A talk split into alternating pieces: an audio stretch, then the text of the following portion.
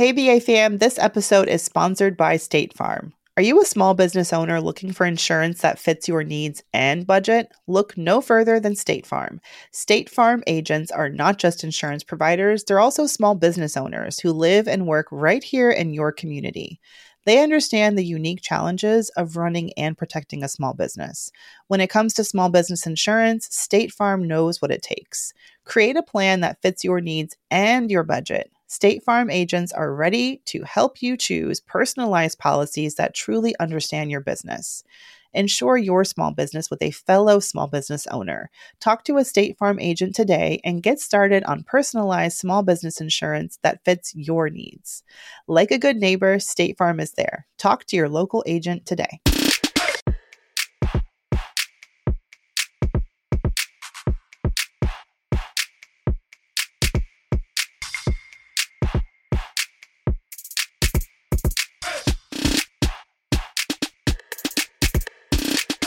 Hey, we're back.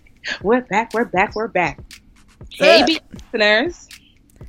What did you call them? The BA listeners. Oh, I didn't catch the A. Like B listeners, what? Hey guys, thank you for joining us for another week of Brown Ambition. Yeah. Is it weird to you when you find out that random people listen to the show and they're like, oh, hey, I was talking to my friend and she's like, so my sister Doombie wanted me to tell you she loves the show. And I was like, oh, God, that's so weird. I know. Or sometimes when I like someone says something to me, I'm like, yikes, I did say that on the show. Yeah. I and your family will, they'll be like, oh, yeah, so you did this and that. And I'm like, how did you know? Oh, yeah, the show. They know all about your life before you. You know what? Like, luckily, my family doesn't really know I have a podcast or they probably all up in it. So I told them, but it'll be weird because somebody would be like, oh, did you get Superman to sign that prenup? I'm like, oh, wait, I mean, shh, don't say it. Because it's so, we're really open on this show. I think that's part of the reason people have, I could be wrong, but it seems like people connect with the personal side. But then sometimes I'm thinking, did I really talk about that? I know. And I'm like, well, hopefully the people that I love the most, you know, will turn a blind ear to it all. Overexposed. I don't want to be overexposed. But anyway, shout out to Doombie, my friend Toulouse's sister. I'm putting her on blast. But how has your week been? It's been happy good. March. Yeah, it's been good. So the Live Richer Academy, we opened registration again. It's been 8 months, and I'm not gonna lie. Have you ever done something or created something, and you're like, yeah, I'm not in love with it? Like all the time. And so artwork, things I write, tweets. And so it sucks because especially like I always like to deliver excellence. So when I first opened the academy, it was like the baby that would not go to sleep. I was like, come on, I'm doing everything possible to make this thing good. And I just felt like I could not, I don't know. It just wasn't doing what I wanted it. And now, honestly, I love the academy. You have to come on as an instructor, like as the expert on a Sunday night. But I love it. It's so dope. It feels good. Like we're finally at a place where I'm like, yes, this is why I started the academy. Is exactly what I want. And registration has been open for about a week, and we close Tuesday. Oh, you gotta tell them what it is, though. I don't think we've really talked about the academy. So the Live Richer Academy is a online school that I created to really help women take their personal finances to the next level. So I believe that basic financial education should be free. Like, this is how you budget. This is how you save. This is how you get out of debt, stuff like that. But to me, the next level, you know, because you can't budget your way to wealth or debt-free your way to wealth. So through the Live Richer Academy, I invite experts on to come and teach specific courses like investing, like taxes for small business. Like last night we did a lesson called your mentality and your wealth. Like, how are those things connected? And it was awesome. And so these experts come on and teach what I could not teach. And the academy is a monthly fee, or you can pay for 6 months, or you can pay for a year. And so it's been really great. And we close the doors for registration March 7th. That's tomorrow. Yes. That's today. If you're listening right now, that's today. Exactly. So if you're interested, you can always go to livericheracademy.com and just kind of take a peek. It's just been like a labor of love, and I'm starting to see the transformation. Women are starting businesses, they're buying homes, and I'm just really proud of it because it was not that great in the beginning. For those of you who stuck with us, thank you. But now I love it. It's like my beautiful baby. She's all grown up.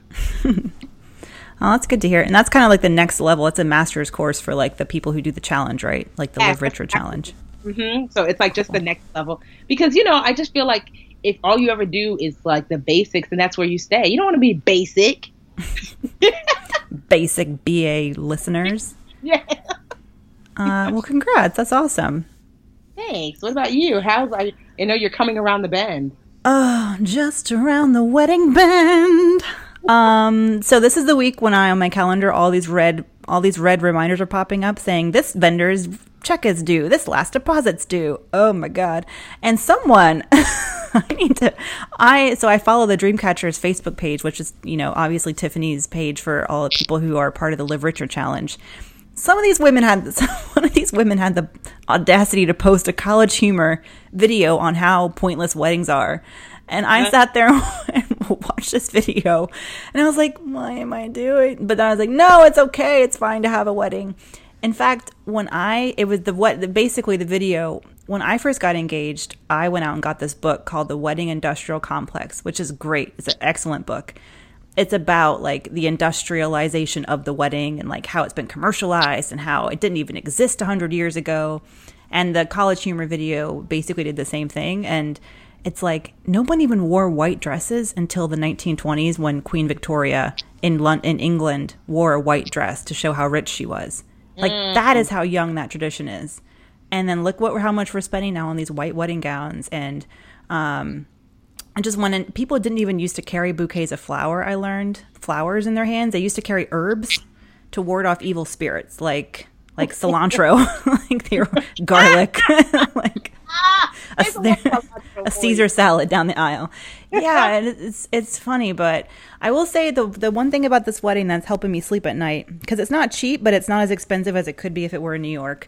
And I was looking at our guest list this past week, and I literally could not put together a better group of people, and it's just going to be the most spectacular, fun weekend with all the people that we love. And like, I'm proud of that. We've been focusing on the people and the love part of things, and not like, there's not going to be like a swan made out of ice. We're not going to have like a crazy photo booth. We're not spending money on a bunch of junk. We're just spending it on like everything that matters to us. And that makes me happy. And that's my wedding rant. Well, I can't wait, because, you know, I'm going to be there. Just live vicariously through my crazy ass wedding. And you'll have your very simple one in your house, and I'll have Polaroids of my wedding. Yeah, but it's coming up. I can't believe it's just a month away. But meanwhile, the world's falling apart, continuing to fall apart. I know. I feel like I'm just going to have like a permanent handprint on my forehead.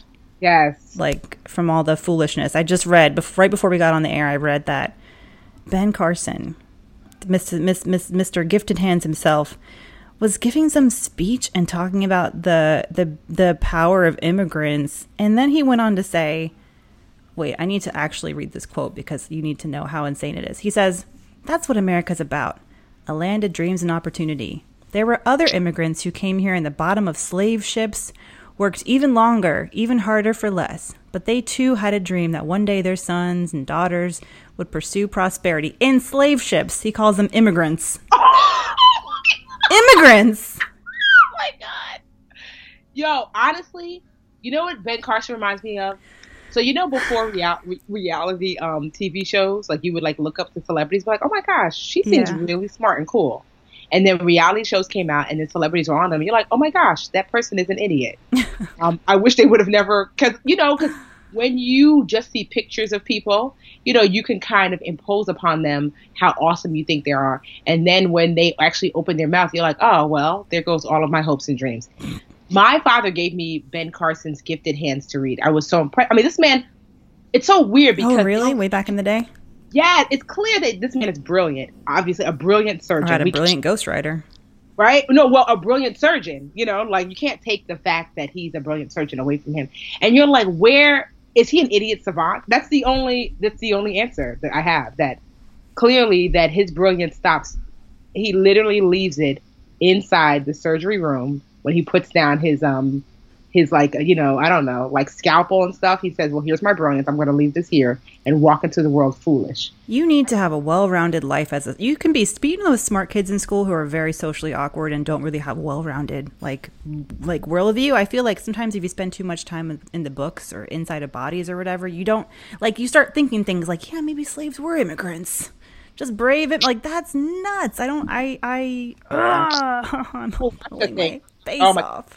If one more person says, like, I didn't speak to Russia. Okay, it's like I spoke to Russia. Just kidding. I forgot. Just so weird when they came over lunch that one time. I forgot. Yeah, and the foolishness this weekend with Voldemort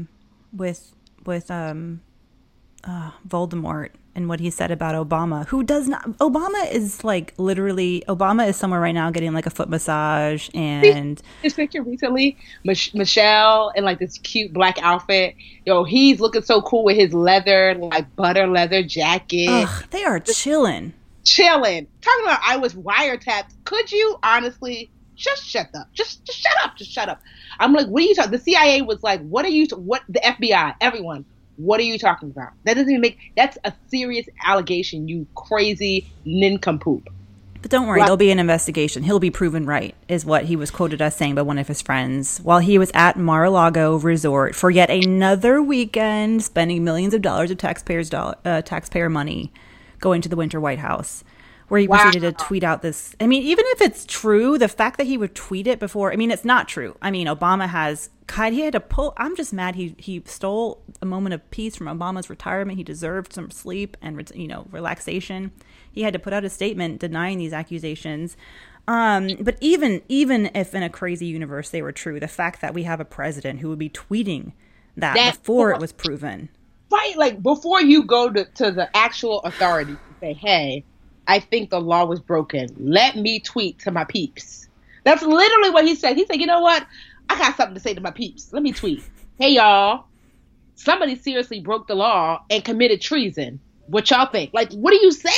I just, honestly, the only thing that gives me any solace in all of this is, I love Lovey, Awesomely Lovey's blog post. Yo, everything. They are life. They are hilarious. And I, like, will read them whenever something crazy comes out because she always puts this just delicious, hilarious spin on things that makes me say, okay, I can live another day. Yeah, I mean, you do, like, have to laugh at it. But at the same time, it's like, so he had a speech last week, and everyone was just falling all over themselves because he didn't sound like a complete, like, moron.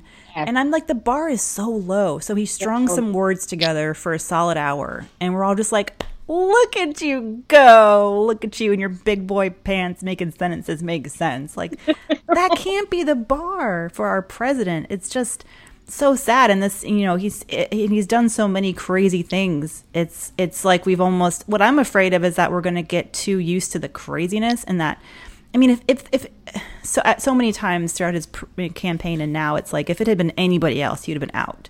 Anybody else. But I don't know what magic hold he has over some people, but it's like he is the cockroach that will not die. Yes, no matter how many times you stomp on it, no matter how many times you spray it, it just flips back over and runs into the darkness. Oh, gross when they flip back over. Oh. That's gross. It's like a little flicking sound. Flick. It's like, oh, you thought I was dead. Psych. I'm a roach. I'm going to be here forever. I love, do you watch Jesus and Mero? Do you know them? They're the Bodega Boys podcast. Oh, you have to. They are everything.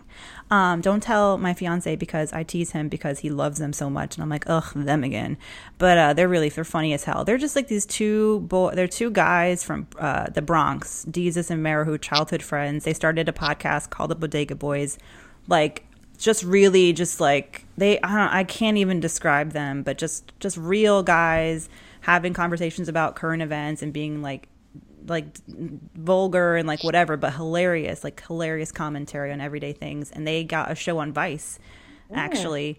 And the show is doing like amazingly well. And they have the most hilarious takes on, they call him Trompito. I love it. And they call Sean Spicer Adobo because he's like in spice. They're just freaking hilarious. I can't even say half of what they say because it's like extremely vulgar and it sounds stupid coming from my own mouth. But I love them. I think I live for like people like that who can at least Like, it's like we're watching Trump and we're staying woke, but then you still kind of have to laugh a little bit at the insanity of what's happening. And we just need to like keep shining a light on this foolishness. And Ben Carson needs to go sit down somewhere. I mean, if anybody needs some relief, I don't remember a while ago, maybe it was like late last year, there was like this comedian that she was like on Instagram. Her name is but she played a character named Shirleen, like the older black woman. Yeah, you talked about her before. Yeah. Oh my goodness! So she has a new video out. So if you just need a giggle, her Instagram is the Christy, CHRISTI show, the Christy show.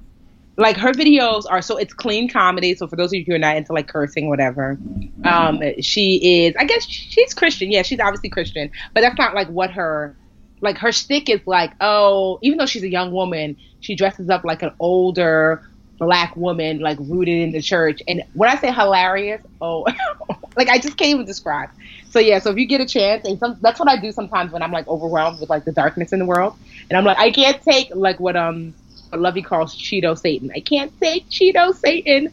I will go to her Instagram page and I will giggle my life away. And I'm like, thank you, Christy, aka Miss Shirleen. You make everything better. So just a little, a little time away from all the craziness. Is there something? Could you maybe come closer to the mic or something? It sounds like you're a little far away. Can you hear me now?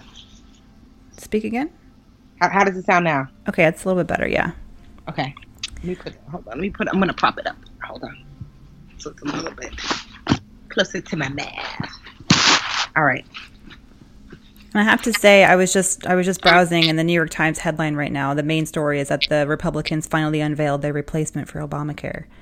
And I am trying to read. So what was expected for them to replace it with was, you know how on the Obamacare, the healthcare exchange right now, you get tax subsidies that lower the cost of your health plan? Mm-hmm. Essentially what they're doing is they're removing the mandatory part of the bill, which the mandate, which says that everyone has to have health care or face a tax penalty.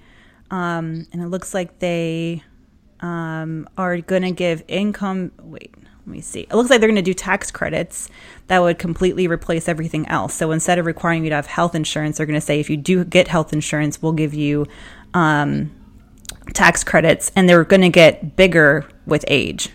And the idea behind that is that as you age, coverage gets more expensive. But it's happening, y'all. It's happening. Stay woke.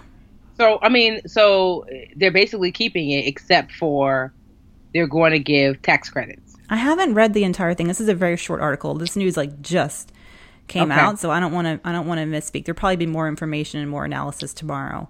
But yeah, that was one of the things that they were, that the individual mandate from the very beginning was a huge point of contention for the law, and I knew they were always going to try and get rid of that. What this article doesn't say yet is whether or not Trump always said he would try and keep the pre-existing condition coverage for people. Not clear from this article if he's doing that or not. But if you have Obamacare, you rely on it. Definitely pay attention to the news right now. For sure. And this plan is just a plan. It hasn't been voted on. Nothing like that. It's just finally. It's like finally. For months and years, they've been talking about, Obamacare being a piece of crap, but never had anything better. So, but if they're like, to me, I don't like, getting rid of the mandate. I mean, I can't say financially, for the economy, what that means, but I can see that being like, oh, okay. And then, tax credit, that's a good thing. But I'm like, really? So basically I'm like, y'all just gonna keep the same plan? Look at you. 'Cause you don't have any plan. But anyway, we'll see. The biggest thing with the plan is that it's a little bit too unrealistic, and all the sort of analysis of its plan has said it would cost the government. I think I can't remember if it was billion or trillion. That's a big difference. I don't want to misspeak, but it was like $5 billion or $1 trillion it was going to cost over the next like 10 years if Trump's campaign version of tax and healthcare changes was going to affect. So I don't know what it'll cost, but it does feel like in his magical world of lollipops and golf courses, it's like everyone gets tax breaks, but where's the money coming from? And by the way, we're spending like $20 billion on a wall on the Mexican border, and I'm like, and raising our defense fund, and we're already one of the countries that spends more than like all the biggest nations combined on defense spending. I just, I was like, as a budgeting person, as you can imagine, I'm sure you're just like, this ain't lining up. Yeah, because you're like, so you know, money doesn't just poof into real life, like thin air. Like if someone is receiving, someone is losing. That's just the way, like, you know, things go.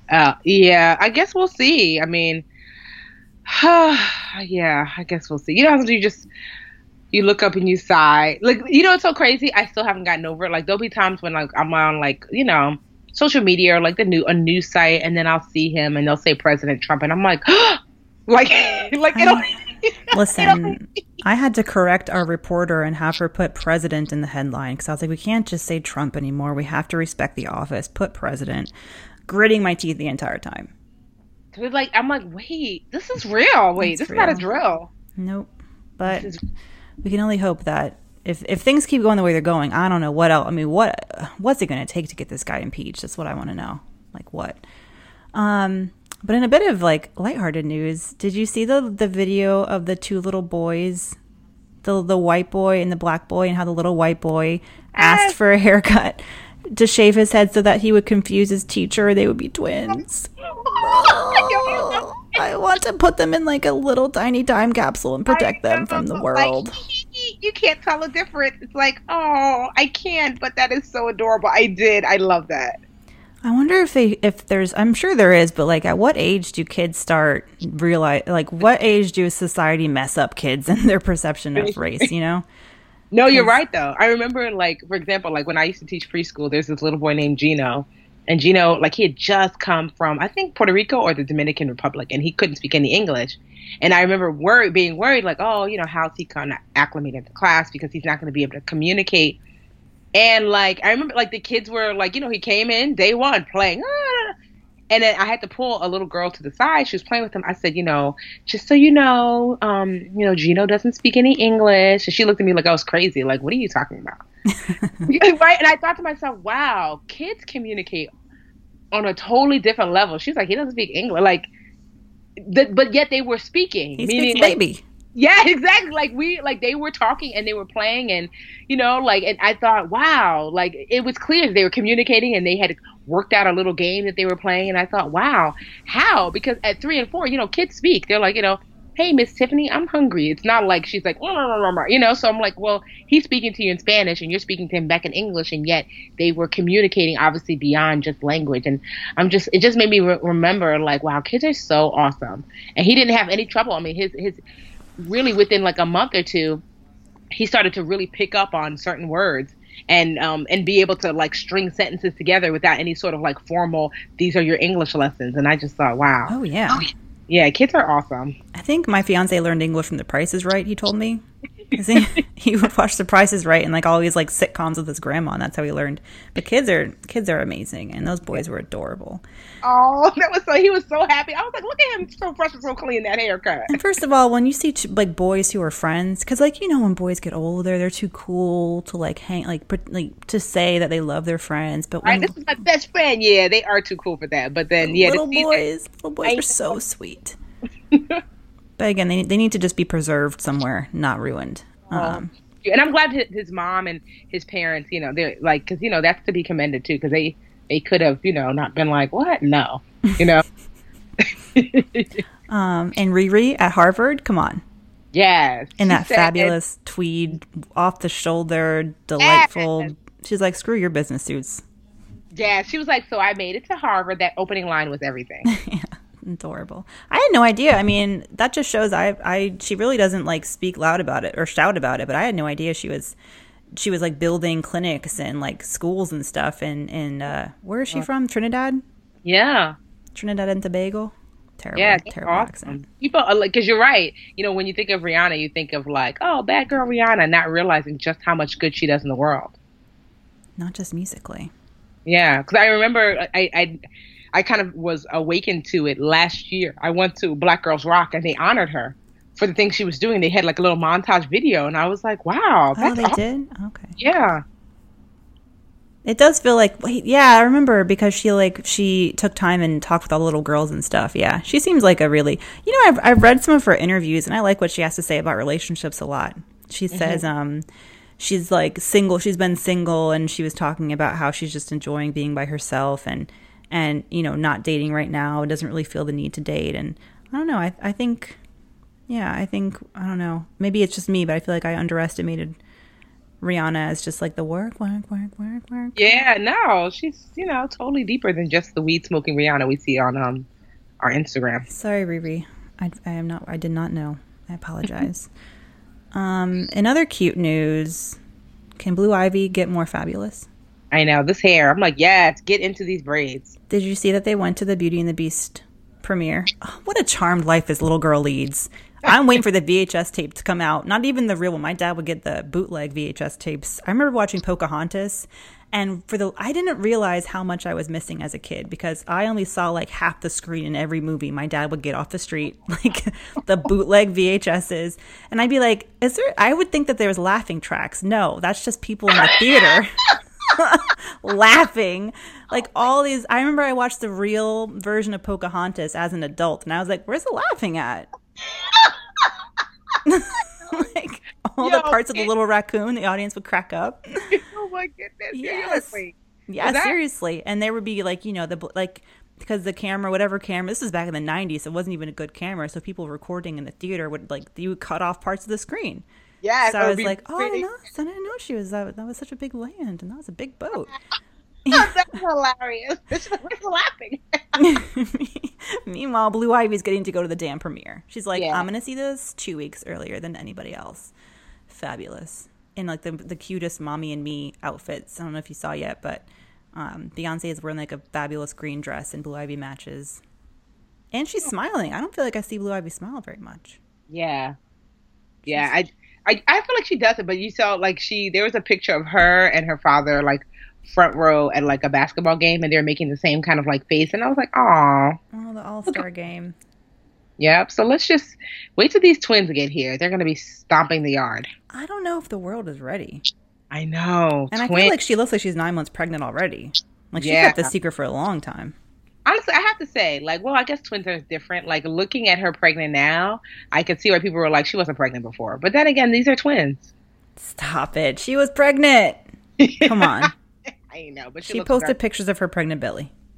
I know, but she didn't look that pregnant. But anyway, I'm going to let it go because I'm going to say that she is very pregnant, clearly pregnant, yes. And I cannot wait to see these babies pop out.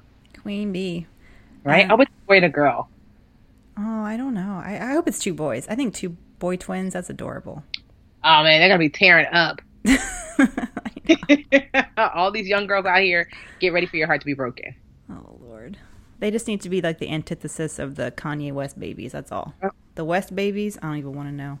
Right? Oh, but North is just so cute. And I don't see much of Saint West. I forgot his name. I was trying to think of that baby's name. Yeah. Saint. But they're both really just like, I mean, North is gorgeous and Saint is so cute. So we'll see. You never know. It might end up being the most normal. You know, sometimes people come from crazy parents and end up being super normal. Like who? Give me some examples. Those Jackson kids are kind of, I don't know. Yeah, I'm trying to think like, yeah, who has crazy parents and they're normal? But we'll be optimistic. Yes, exactly. That's what we'll just say. That maybe there's some praying uncles and aunties and uncles in their life that are like praying coverage over them. The blood of Jesus on them. I wish upon them many good therapists. Yes. Hey, BA fam. This episode is sponsored by State Farm. Are you a small business owner looking for insurance that fits your needs and budget? Look no further than State Farm. State Farm agents are not just insurance providers, they're also small business owners who live and work right here in your community. They understand the unique challenges of running and protecting a small business. When it comes to small business insurance, State Farm knows what it takes. Create a plan that fits your needs and your budget. State Farm agents are ready to help you choose personalized policies that truly understand your business. Insure your small business with a fellow small business owner. Talk to a State Farm agent today and get started on personalized small business insurance that fits your needs. Like a good neighbor, State Farm is there. Talk to your local agent today.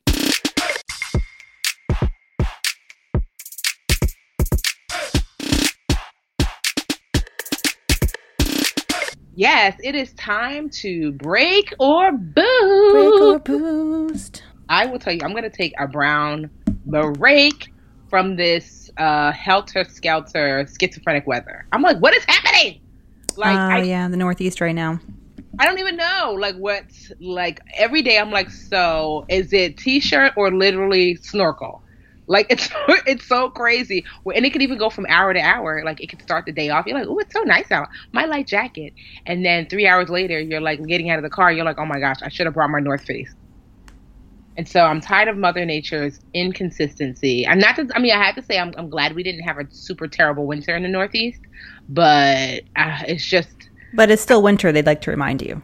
Yes. And I'm always like pulling out like that, like literally I'm like, I have some of my like spring clothes out and I'm like, wait, but there's not enough room. I have like every type of coat available. And I'm always like, I'm not sure. Literally, I'll put a coat on, walk outside and walk right back and be like, no, I think I need this one. So I'm just taking a break from all of this, this uncertain weather. And hopefully the weather will officially break and we can smooth our way into, spring.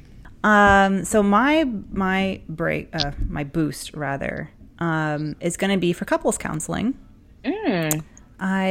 Speaking of TMI, you should all know. So one of the investments that we made when we were planning for the wedding is one, a financial advisor, financial planner, and two, I kept putting it off. We kept like having trouble finding a good counselor, but I thought it would be important for us to do some sort of like premarital counseling. You know, a lot of, you know, they sell like, I don't know, I felt like I was going to like spend $600 and do like a membership to some fitness club. And like, I don't know, I just thought, I mean, if I'm going to put this money into like looking good for the wedding, we need to at least put money into like our actual relationship. And not that we have a ton of issues, but I feel like some people do form like religious premarital counseling, like especially Catholics, you go to the church and you do it through your church or you do like an all-day seminar, and then you meet with your officiant or your pastor or whoever. But since we're not really religious, I decided to I just started Googling like couples counseling programs in New York, and I found a few different people who specialize in couple counseling, and we landed upon this woman who's from Jersey City, and she has a practice here, which is really convenient. But she specializes in it's awkward, I'm not going to lie. She specializes in a type of therapy that it's all about like validating the other person and like that you heard them. And so it's a lot of repeating what the other person said. Like if you say, Tiffany's like, hey, Mandy, I feel like you talk a lot on the podcast and I'd really enjoy for you to not talk so much. Then I would have to say, Tiffany, I hear that you said that I talk a lot. Did I understand you right? And back and forth. And we did our first session a few weeks back and it was awkward, but in the very first session, what was great is that like it was forcing.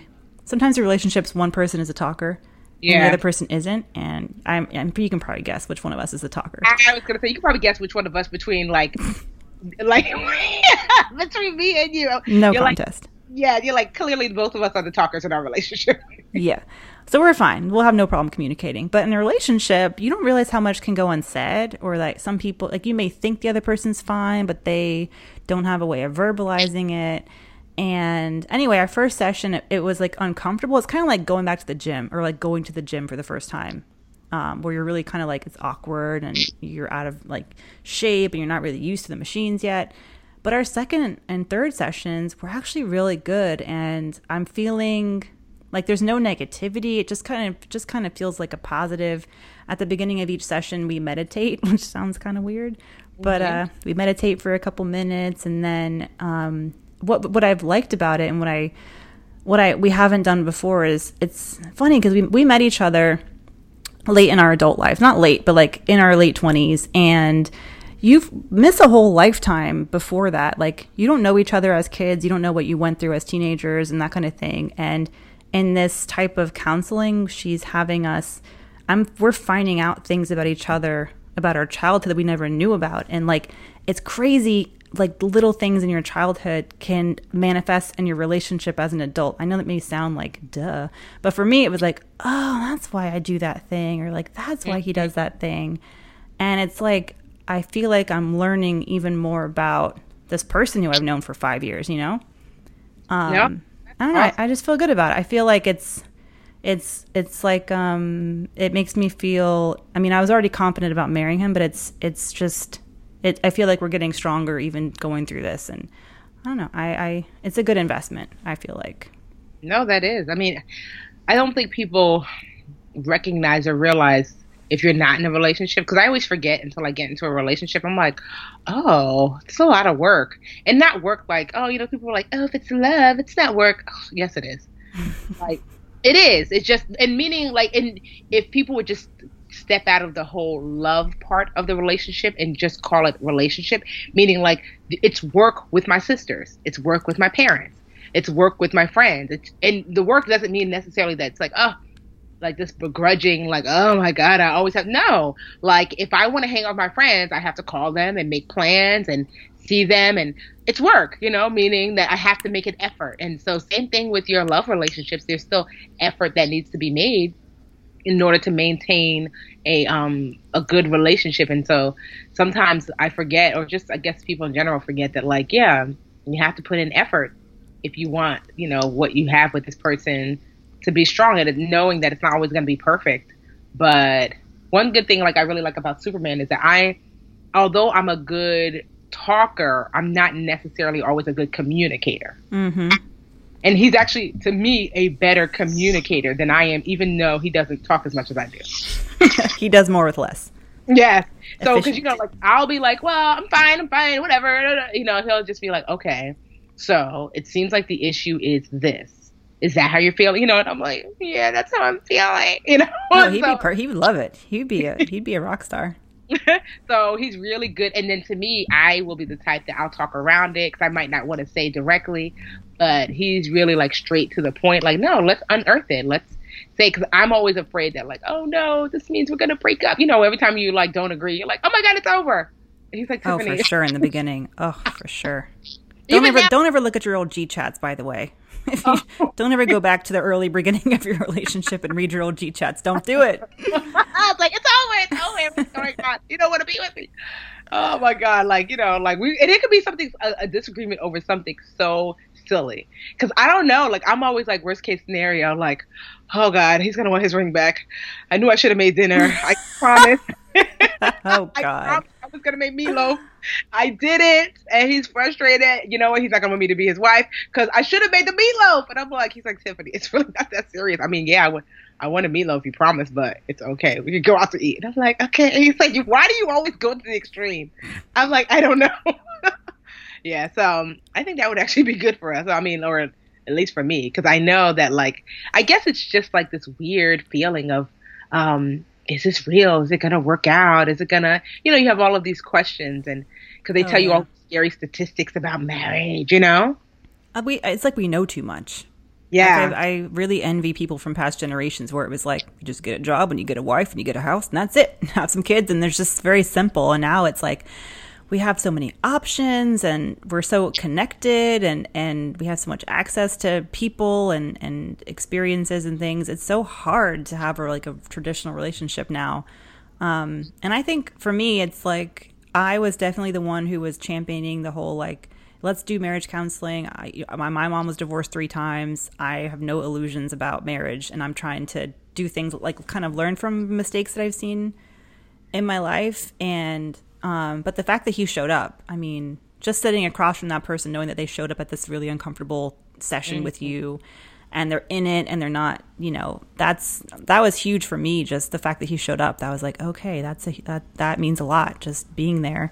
And also, I tend to focus on the financial, and I don't know if you do that too, but I've been so worried about our money being right and budgeting and staying on budget for the wedding. And, you know, we're very healthy financially, but then it's like, okay, so how is our relationship doing throughout all of this? And it's been nice to just focus on that, just, you know, that personal aspect. And I'm sure they'll find some psychological reasons why I'm so obsessed with money too, like, mm-hmm. and how that influences the relationship. But I think it's money well spent. And if you're wondering the cost of the sessions, I actually negotiated because neither of our insurance, first of all, go to your insurance. Mm-hmm. Neither of our insurance insurers covers this type of counseling, which so it means we had to pay out of pocket. But a lot of therapists will do a sliding scale. So our sessions are $150 per session and they our therapist typically charges $300. And so when she found out that we actually what I did is I was like, I was really looking to spend $150. And she said, okay. That's what she said.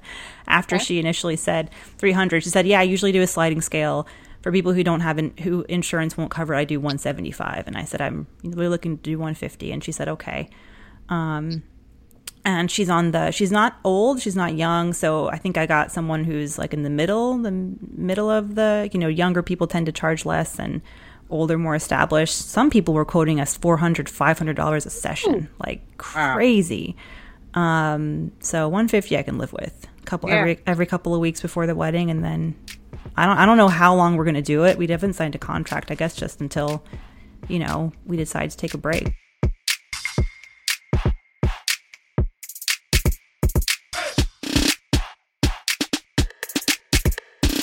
That's good. I know we said for this week, I know normally we do our tips, but I think for tips, I'm just going to give you guys an update. Because so many of you tweeted me saying, oh, no, I haven't heard about the house. Guess you didn't get it. I'm like, well, aren't you guys dark Danitas, right? It's not a microwave. You can't just press 2 minutes and have a house. They're like, didn't hear from you. Oh, well, next time. I'm like, no. What happened was, you know, we put the offer in, they accepted the offer, and then we entered into attorney review, which usually only lasts a couple of days, but our attorney review was a little bit longer. Wait, back up and like, so where were you at in the buying process for people who may not remember or haven't heard about the whole saga yet? The last time we spoke, I spoke about, you know, really wanting to buy investment property with Superman and to get him, because I have the budget NISA in my business, and I really wanted him to have additional income outside of his normal job. And so he works for the city, and he does like maintenance and repair and stuff like that for like housing. He does like 300 units, and I was like, you know, you should own property because you're basically like a landlord for 300 units. You know, why not own property? It can't be harder than what you're doing now. And so at first he was a little opposed to it, but then I helped him get his credit. I'm really strong in like about the 750 range. I showed him how to save automatically. And so for the 3 years that we were dating, he's been saving and his credit has been growing. And then this year I was like, you know, or really late last year, I said, you know, we should really look into homes and let's at least explore what that would mean. And so we did. We started shopping for pre-qualifications. And so the part in the process where we were now was that we were home shopping, and it was hard at first because Newark, where we want to live and where we currently live now, it's starting to shift and people are starting to really take notice. It's becoming like the new Brooklyn, where basically, you know, it was undesirable and now it's becoming very desirable. But a Whole Foods just opened last week. So that's like really telling. You know, we've got a Starbucks, places that normally would not be in Newark. Call me when you get a Trader Joe's. I'm sure that's coming too. Just kidding. So we went house shopping. We found this house that I absolutely loved, and we put our offer in. And so the people that were selling it, it was a 3-family house, and they priced it really low. And really, I know why they priced it low. They priced it low so that way they could get a lot of interest and like basically like a bidding war going, which is what happened. So we ended up paying almost $100,000 over the yeah, the price. But honestly, that's what we ended up offering is what the house is worth, basically. Right. Because there's no way that it was worth what they said when literally there were 2 families that weren't finished, like this one was, that were $20,000 to $30,000 more. So we found a house that we really liked. It was a 3-family. They priced it way below what it was worth, and we ended up getting into a bidding war. And at one point they were like, okay, everyone who's interested, give your best and final the next day. So we did, after consulting with like all of my lawyer friends, my real estate agent friends, we put an offer in about like $90,000 over the asking. And because after looking at the comparables in the area, you know, to see like what other houses of that level of that unit we're going for, we bid below that, but still like in that range, and we got it. Yes, we weren't even the highest bid. It was just that we were, other people bid, but their financing wasn't as clean as ours, meaning that some people were like, oh, I'm going to get $50,000 from my cousin Joe, $20,000 from the bank, $60,000 from this other bank. Whereas us, we were just like, here's our down payment and here's the one bank we're using. So they went with us because it was like a solid seal, a solid plan. Yeah. And so we got congratulations. Thank you. And at first I was like, yay. And then you find out, yeah, but you still have to go through attorney review. You're like, oh, what does that mean? So attorney review is when after they accept your offer, then your attorney draws up a contract and their attorney has to sign it. So everyone here, obviously each attorney is working on behalf of their client. So we tell our attorney, hey, put these things in the contract. Like, we'll buy the house as long as there's no foundation issues. There's no roof issues. So there's a list of things that you can put in. You can put in whatever you want. You could say there has to be, you know, a puppy, you know, in the at the front door. But then they have to, like 12 golden doodles. Exactly. But so you put these things in, and we were pretty extensive about the things that we wanted. Like, you know, making sure that is there, because it's an older home. So oftentimes older homes have oil tanks. That's the way they used to heat them. And so if there's an oil tank, they have to remove it. And if they remove it, they have to remove it in alignment with state guidelines and get the ground tested to make sure it's not contaminated. So we had that in our contract. And sure enough, there was an oil tank. And just things like that. Like, so things to protect you, because once you leave attorney review, you cannot, if you don't buy the house, they can keep your deposit. Because, you know, the contract binds you to buy it unless something is not met within that contract. So that contract is really important. So attorney review can happen really quickly, or it could take some time because the lawyers go back and forth. And I'm happy to say, as of today, woo woo, we're out of attorney review. They agree to all our concerns and demands. And so that means they cannot legally sell to anyone else. And because as soon as, if you're not out of attorney review, they could technically be like, nah, never mind, we're going to sell it to somebody else. So now that we're out of attorney review, it's time for inspectors. So I spent the day on the phone today interviewing home inspectors. Inspector. So I used Yelp to find a really great, because you want a home inspector that's really thorough, because you have 2 weeks, 14 days after attorney review to get your inspection done. So you want an inspector that's thorough and it's going to give you your report very quickly. So I was just interviewing some inspectors. We found a really great one using Yelp. Yelp. Okay. Mm-hmm. And because I posted on my social media, and a few people gave me some suggestions, and some of their suggestions, like I Googled them and I looked them up, and I was like, he's got 1-star reviews. What? And one of them was really great. Like, his name was Nick, and I Yelped him and Googled him, whatever. He had 5-star reviews across the board, like Excellent. On every platform. Yeah. So I was really happy. And I heard that he uses new technology. Like, he uses a drone, so he doesn't actually have to step on your roof. He will, you know, like look at your roof with a drone so he doesn't mess it up. I'm just really excited, because once we get the inspection, we're working now on what's called the mortgage commitment letter. That's when, because your bank says, yes, you're pre-qualified, but it doesn't mean that they've promised to give you money. The commitment letter is the promise to lend you the money, but they are not going to create a commitment letter until you're under contract, which is what we are now. So then the bank will issue a commitment letter. They will send out an appraiser to say, yes, the house is actually worth what you're paying, or it's not. It's worth more, it's worth less. In our contract, this is why the attorney review is important. In the contract, if the house is worth less than what we've offered, then we could walk away, or they could drop the price. So that was important to us, because we don't want to be stuck saying, hey, you know, we offered $320, the house is appraising at $300, we still have to buy it at $320. No. Right. Yeah. You know, so just little things like that. And so what happened when you had to raise the price, asking price, to $90,000? Did you have to go get qualified, like get a letter from the bank saying they'd approve you for that much, or were you already approved for that much? Well, I called him and I said, hey, David from M&T Bank, that's our mortgage guy. I said, hey, you know, the house is going to go for more. He was one of the people I called for advice. I said, okay, the house is listed for $239. I know it's not worth $239, because all the other houses we were looking at were mostly two families, and they were going for $250, and that was a fixer-upper house. So a two-family, $250 fixer-upper in the same neighborhood, and this three-family completely done was $239. So, you know, $20,000 less. So I knew something was up, and it was, like I said, to generate interest. So when I told him, he said, okay, let's go over the math.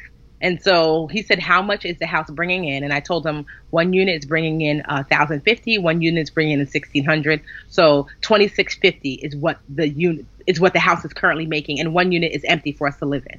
And he was like, okay, well, at $239 with the current interest rate, your insurance and all of your home costs except for your utilities, 239, I think our mortgage was going to be like $1,800 or $1,900, something like that. And I said, okay, well, what would the mortgage be at $300,000? What would the mortgage be at $280,000, at $300,000, you know, so I could see what the numbers would be. And so at $330,000, so about $100,000 more at $330,000, the mortgage would have been $2,400, including insurance and everything, it would have been $2,400. So still $250 less than what it was bringing in as far as income.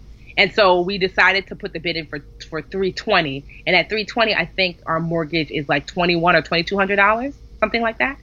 30-year fixed rate? 30-year fixed rate. And what I like about M&T Bank is, like, right now, I don't know how long it'll be, but right now M&T Bank is giving 6% toward closing costs.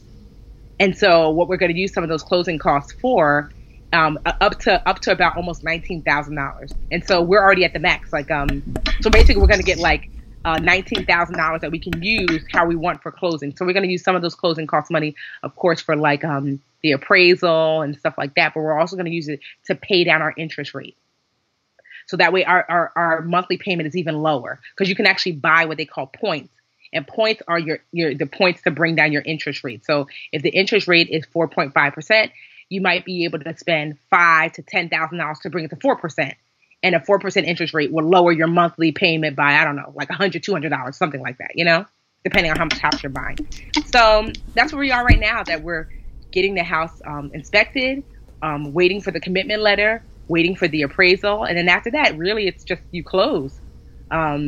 And so that's where we are. We're like just one step closer. I mean, this house is awesome. I mean, I cannot express how excited I am to get a piece of a city that I see that it's really on the come up, and the location is amazing. The units are beautiful, and the plot, for it to be a double lot and for us to have like our own park in the back, that's our property. It's just, this is our, not for our forever house, but definitely our forever investment house. Living the dream. Yeah.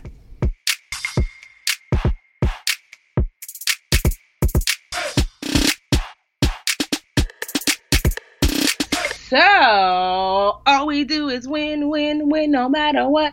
I hate to rush, but I'm like, I'm not. Hey, it wasn't me talking. I know. I was looking. I was like, Tiffany, shut up. All right. Yes. So I'm trying to think. Who is my win? You go first. I can go first. So I want to give a shout out to Delta's first Black female captain. Woohoo! Airline captain, Miss Stephanie Johnson, who I read about last week on NBC. So she's been an airline pilot for 20 years. I don't think I've ever had a female airline. I would love to have a female pilot when I get on a plane. They're always like white dudes, but I digress. She's been a pilot for 20 years, and she officially became the first Black female captain in 2016, and it's just now getting into the news. She was also the first in her family to graduate from college. Aww. She says, and she just looks amazing. She says, as long as I can remember, I have been fascinated with airplanes, and I would think what a great thing it would be to know how to fly. And look at you now, Stephanie. So I'm really excited for her. And thanks, girl. I hope I see you on a flight soon. Do you fly to Atlanta? I don't know. The Delta flight? You know, I'm trying to think. I don't know that I've ever flown Delta. Isn't that weird? Oh, I'm an Atlanta girl, so Delta's my jam. Oh, really? Yeah. Delta owns Atlanta. That's like Newark. Like United owns Newark. There's tons of Delta flights out of Newark. I think they're getting up there with United right now at Newark. Okay. It kind of just depends on like which hub you live by, but yeah, Delta's pretty big. Okay, all right. I'm not gonna lie. I'm like, I forgot about wins. I'll just say a win to my new niece that's coming soon. My sister. Oh, I saw the picture. Yeah, she's just about 9 months. Like that wasn't her 9 months. Whoa. Okay, I didn't know that your sister was that far along. Yeah, she's like any day now. So every time I see her, I'm like, today. So I'm super excited because I have a nephew, my same sister. She's number 2. Wow. Yeah, for her. And I'm like, so he's like 1.5, going on 85 some days. He's like a little old man. And so I'm really curious to see his reaction when she comes. Cause like, I'm like, doesn't he find it strange that you have like a big stomach all of a sudden? And she was like, you know, what's hilarious is that like, he'll sit down next to her and put his head on her stomach, and the baby will kick, and he'll look at her stomach like, hey, what are you doing? 2? When he was a 1.5? Yeah, so, you know, he doesn't quite, like, you know, because kids... Don't whenever, quite get it. Yeah, not at all. And so I'm like, when this baby comes, he's going to be like, oh, look, a baby. Wait, this baby's here every day. Every day. They treat it sort of, because I call them my cousins now, but they listen to the show. Hey, Denny Nisora. They have a really cute 2-year-old, and they just had a baby girl. And after a while, he's like, so she's staying? Yes. She's not just here for the weekend? They get that eventually, that this person's permanent. Yeah. Yes, that is going to be so cute to watch. Like, oh, because he likes kids. Like, you know, when he sees other little kids, he lights up. And I feel like he's going to be like, why is she sleeping here? Wait, why are you holding her all the time? Wait a minute. So, yeah, it'll be curious to see. So, yeah, that's my win. My little baby cousin, my baby cousin, niece. Congrats. I'm super excited. So we got a nephew and a niece. And I'm going to have to do a baby shout out, too, because our friends, Josh and Tara, had a baby a month early. This baby came, 6 weeks early? Wow. But he was little baby Oliver. But he was a big boy for being a preemie. I think he was born at close to 7 pounds. Wow. But Tara is one of those girls who's, like, super, super tiny. And we went to her baby shower a little while ago, and I was like, so you're due tomorrow, right? Because this is just logistically with the space available. There's just, I'm worried for you because she's so tiny. Yeah. There's nothing here. There's no room. There's just where is this baby? But I'm just so happy. It was a long, like, kind of slightly stressful experience for them being, you know, delivering early. So I'm just really happy that the baby's home now. He had to spend about a week at the hospital, so they're home. They're healthy. They're happy. I'm so happy for them. So love to you guys and all the babies out there. Yeah, aw, baby. I'm like, ooh, nervous, because she did all natural, like, no drugs last time. Oh, I was like, God. I said, how was that? She was like, yeah, by the time I got there, it was too late. I was like, are you sure? Not too late to whack me upside the head. Right? She said she didn't even know she was in labor. Her husband At that point, can you drink? Is it safe yet? I mean, they're coming out. Right? Exactly. Like, you don't need for me to be clean on the inside. She said she thought she had, like, indigestion because she had, like, Jamaican food. And she was like, oof, I should have never had that Jamaican food. And her husband, who's a doctor, is like, I'm pretty sure you're in labor. She's like, I'm not. It's indigestion. He's like, okay. He's like, another one? That's called a contraction. She was like, wait. Heartburn or childbirth? Yes. Either one. Oh, thanks, BA listeners. You guys are always the bestest. The ones we can't even see right now. Mm-hmm. Yeah, thank you guys, and thank you for all the love you have boosted us on the iTunes, just like we asked you to. Continue to send us your love. Go to iTunes, go to brownambitionpodcast.com to find all our links to where you can find the show and leave us reviews. SoundCloud, Stitcher, we'll take anything. Thank you for all the support. Did that sound too desperate? No, I was trying to play it cool. Didn't come off cool at all. Got it. Okay, sorry about that.